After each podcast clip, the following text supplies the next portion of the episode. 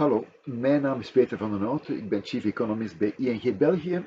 En in deze nieuwe aflevering van EcoCheck ga ik het hebben over de grafiek van de week. En die gaat over het historische akkoord dat de Europese regeringsleiders vorige week in Brussel hebben bereikt.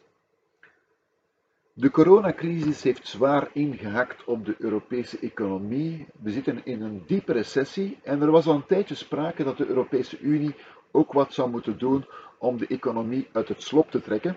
En zo was er sprake van een fonds van 750 miljard um, die dat zou moeten bewerkstelligen.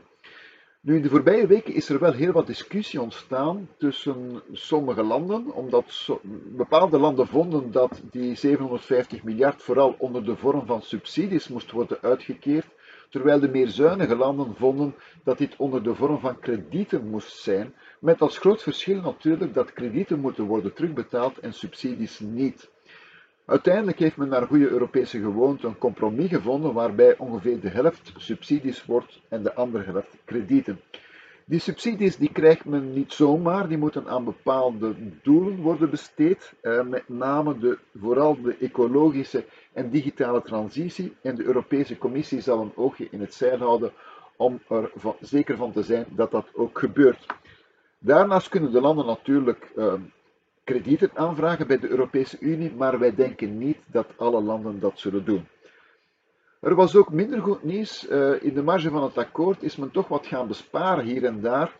En men heeft uh, beknibbeld op de Europese subsidies voor wetenschappelijk onderzoek. En dat is toch minder positief, want wetenschappelijk onderzoek is nu precies een van de dingen die het lange termijn groeipotentieel van de Europese Unie kunnen opkrikken.